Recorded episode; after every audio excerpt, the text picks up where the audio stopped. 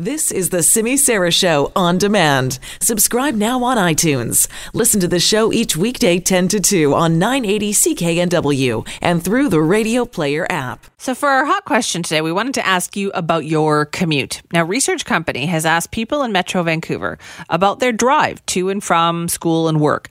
81% of the people that they asked said that living close to their workplace is important to them and uh, a lot of them, 51%, said they'd be willing to make less money if they could get a job closer to home. So, for our question is, what about you? Would you be willing to make less money if you could work closer to home? Yes for sure, or no, you need the dollars, you need the salary. So go to Simi Sara 980 or at CKNW on Twitter to cast your vote on this.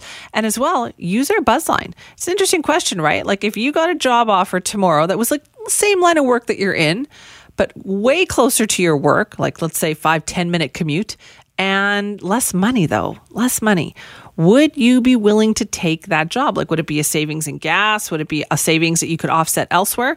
Would it be worthwhile to you? You can email me as well, simi at cknw.com. And again, call our buzzline with your reply on this 604 331 Buzz.